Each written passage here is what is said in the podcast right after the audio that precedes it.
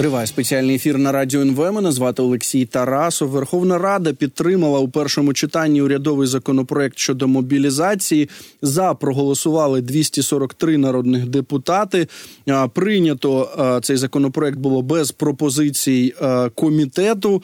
Йдеться про комітет з питань національної безпеки, оборони та розвідки. Далі буде внесення правок 14 днів. Це буде тривати до 21 лютого. І далі друге читання по фракціях е, маємо 178 голосів від Слуги народу. Також маємо голоси від колишніх ОПЗЖистів. От платформа за життя та мир 17 голосів віддала відновлення України. Це також Ті, хто раніше були в ОПЗЖ, 12 голосів, 3 від партії голос е, від фракції голос, 3 від е, групи Довіра, 7 від е, за майбутнє. І також позафракційні депутати віддали 8 голосів, 0 голосів від фракції Батьківщина та Європейська Солідарність. Про те, що означає цей результат у Верховній Раді, говорити будемо з Олександром Федієнком. Він є членом комітету з питань національної безпеки оборони та розвідки, народним депутатом від фракції Слуга народу. Пане Олександре, вітаю вас в ефірі. Слава Україні! Героям слава вітаю студія, вітаю Україна. Якщо я правильно розумію, ви проголосували за цей закон в першому читанні. і От е, дійсно йдеться про те, що е, були пропозиції від е, комітету, до якого ви входите.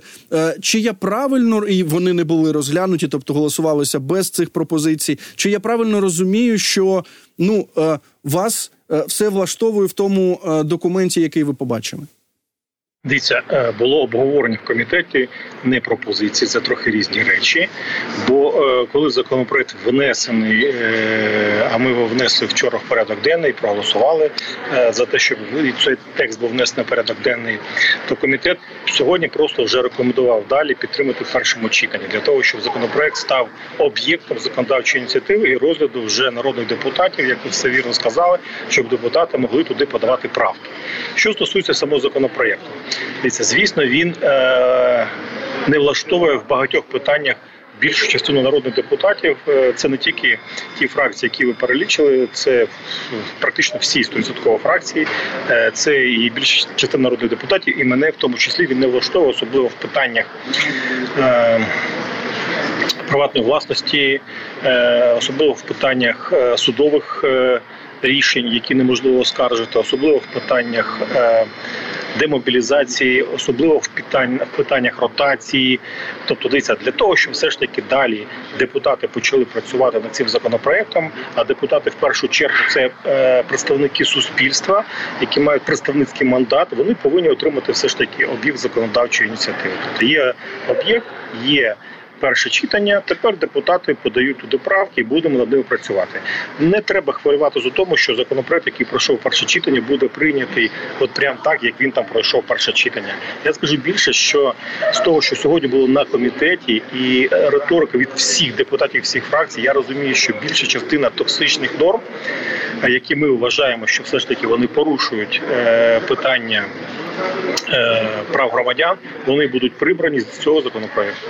Е, пане Олександре, ну е, тоді я, от щоб особисто зрозуміти логіку, щоб наша аудиторія зрозуміла, якщо депутати вважають, що от є багато таких токсичних токсичних норм, так у всьому законопроекті, чи є ті позиції, з якими вони не згодні, але все одно проголосували.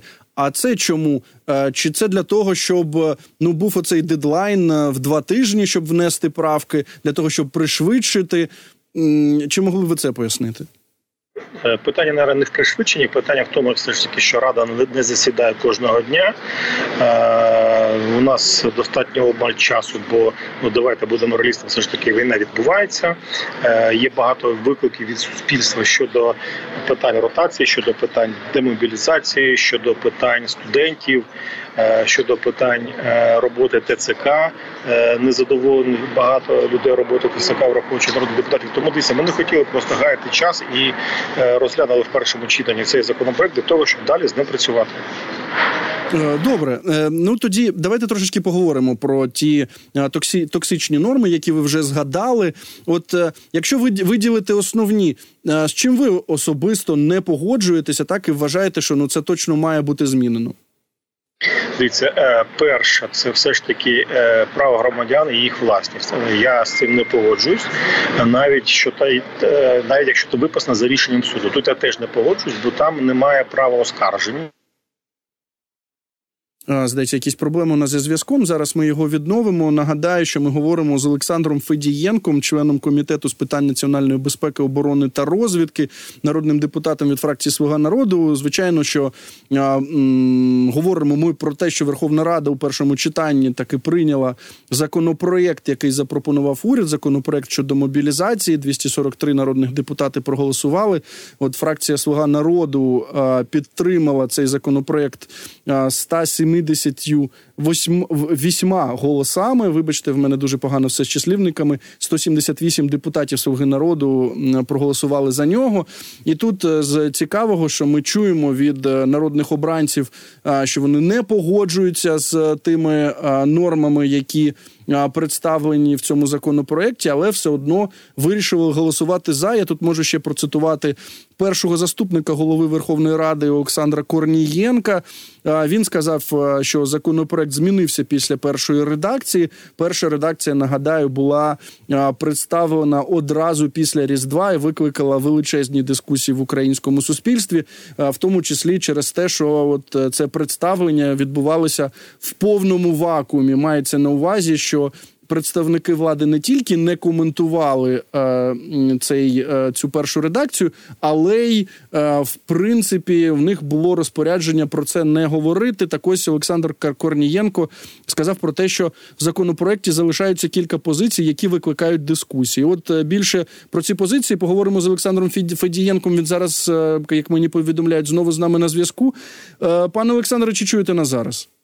Так, звісно, чую, вибачаюся, перегрівся телефон. Буває. Ну от ви ви якраз так. говорили про те, що так про ті позиції, про ті токсичні норми, які е, вам е, не подобаються, ви вважаєте неможливими. Так, і от ви говорили про право громадян на їхню власність. І От е, давайте більш докладно. А що ще?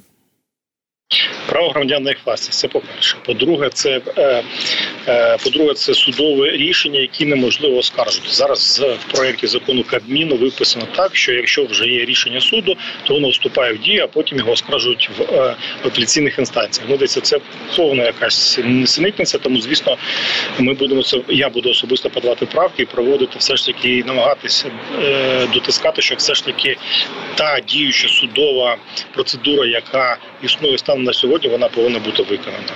Це, звісно, е, перша, друга, третя група категорій. Вони, е, до речі, нас почули кабінет міністрів, і вони такі е, не мобілізуються. Це опікуни, якщо не опікуни, а доглядальники, хто буде їх доглядати. Це питання е, демобілізації, це питання ротації. Бо питання ротації особисто для мене достатньо чутливе питання, бо я досить часто буваю на фронті, зустрічаюся з хлопцями. і Я розумію, що звісно постійно сидіти на нулі достатньо фізично, емоційно, морально вкрай важко, і звісно, треба треба робити ротацію, розуміючи, що резерви є навіть всередині е, збройних сил України. Окремо, звісно, будемо обговорювати питання. Це все ж таки економічні, бо е, для того, щоб, наприклад, е, збільшити чисельність мобілізації. Це потрібно все ж таки десь брати гроші. Гроші нам на це партнери не дадуть і не дають, бо ми повинні все ж таки годувати армію за бюджет нашої країни. А це достатньо величезні гроші. Ну от е, Тому... ми зараз повернемося обов'язково до до цього питання грошей, тому що воно ну також є проблемним. Але серед іншого, от е, знову ж процитую першого заступника голови голови Верховної Ради Олександра Корнієнка. Він серед от у нього так е, запитання викликають електронні повістки. І а що з ними? Знову ж, от як ця прописана норма зараз, і от як ви передбачаєте, вона може бути змінена? Дивіться, мені взагалі та процедура з електронними повістками, чесно кажучи, не подобається. Це по перше. Ми будемо ну, особисто. Я там вже готую відповідні зміни. Бо я розумію, що не кожен громадян України, по перше, оцифрований, не кожен громадян України хоче мати цей е, цифровий кабінет там і тощо. Да? Але при цьому я розумію, що наявність е, цифрового кабінету, підкреслю, не цифрової повістки, цифрового кабінету, це зменшить в першу чергу все ж таки о, той, е, ну вибачаю за свій русізм, безпреділ, який інколи в деяких е, регіонах нашої країни представники ТЦК витворяють, коли там силою намагаються запхати когось на ВЛК або тримають в підвалі, або там ще щось. Да? Е, треба їх все ж таки більше цифрувати, я вважаю. Е, тому питання взагалі цифровізації, особливо питання безпеки в цій частині, буде окремо обговорити. Це окремо буде блок, і ми будемо над цим працювати таким чином, щоб е, не було таких випадків, коли знаєте, там громадяни України десь зупинять на вулиці, скажуть, а ми тобі там надсилали електронну повістку, ти її не отримав, бо тебе, бо ти не буваєш в кабінеті. А ми а ми тобі дали кабінет. Ні, такого жодного чину не буде.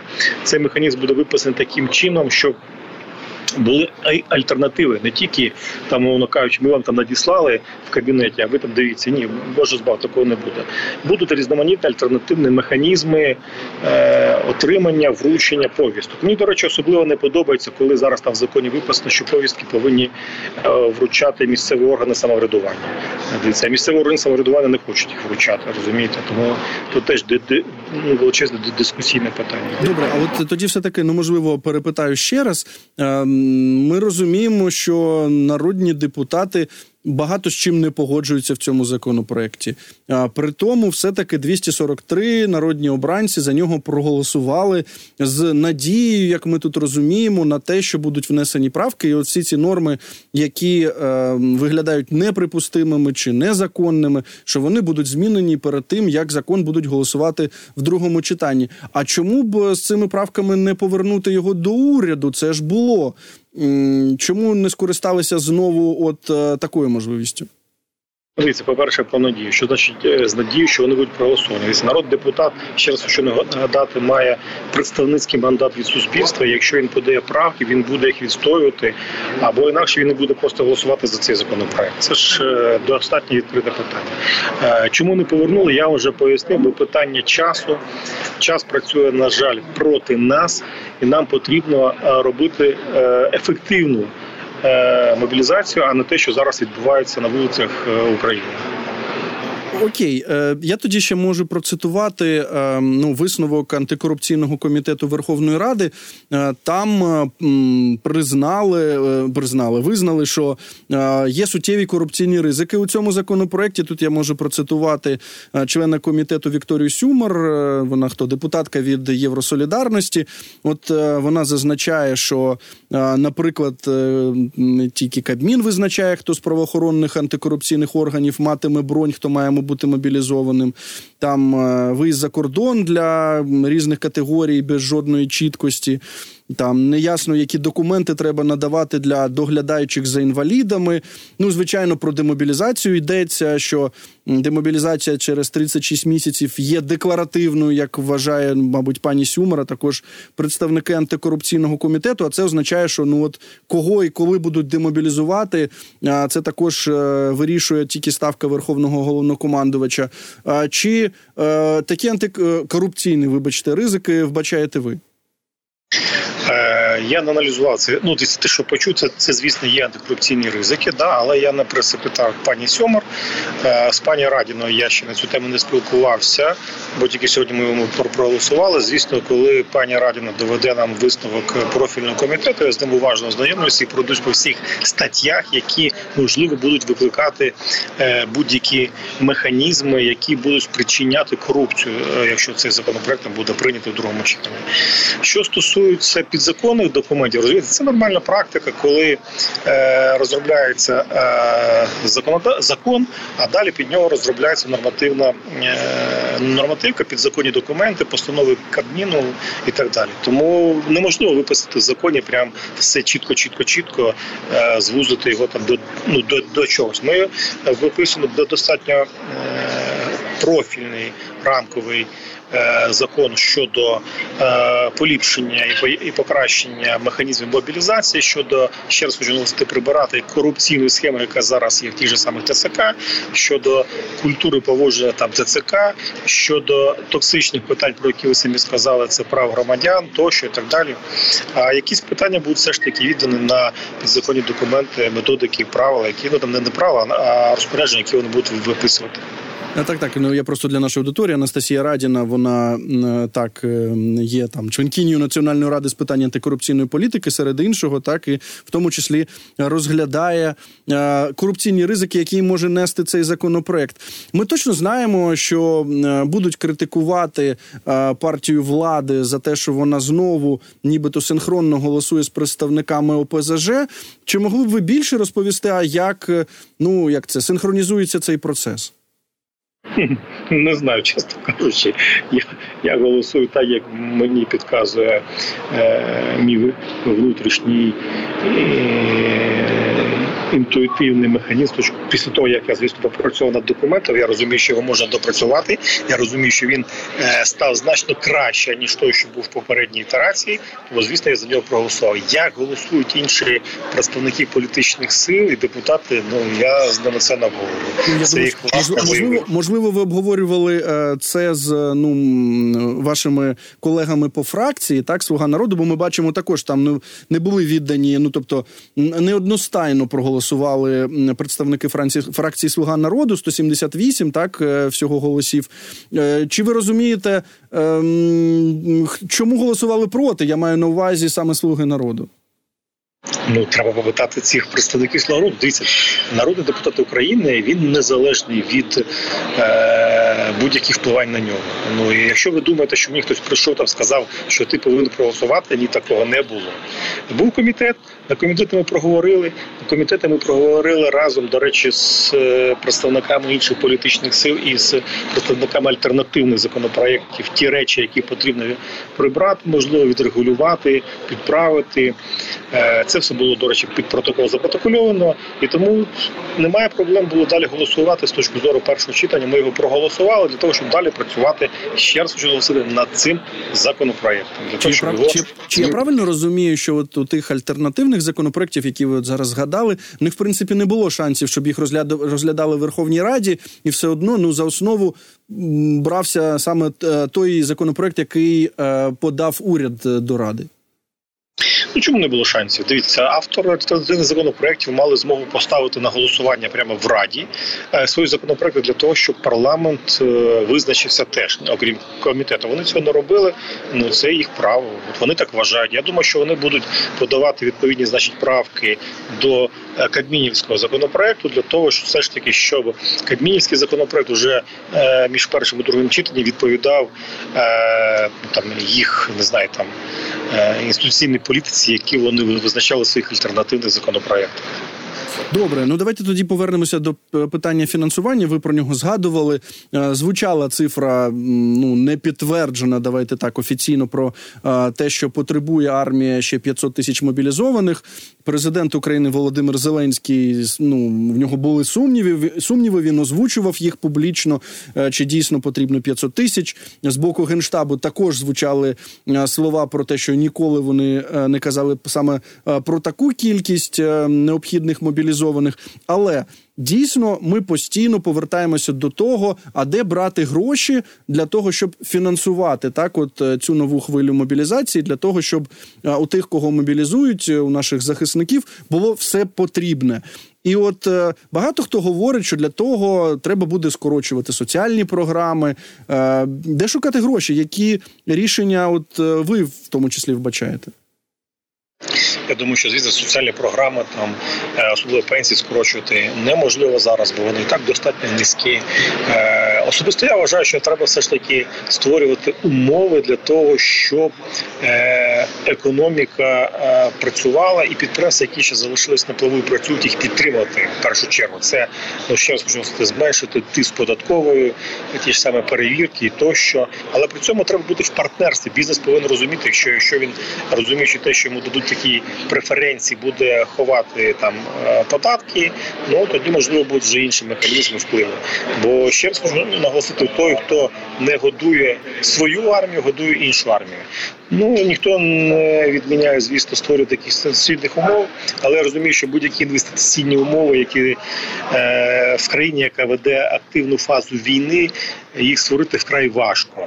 Але при цьому е, я особисто багато покладаю надій на те, що все ж таки за два роки війни ми спромоглись досягнути е, достатньо цікавих е, військових технологій, які вже можуть.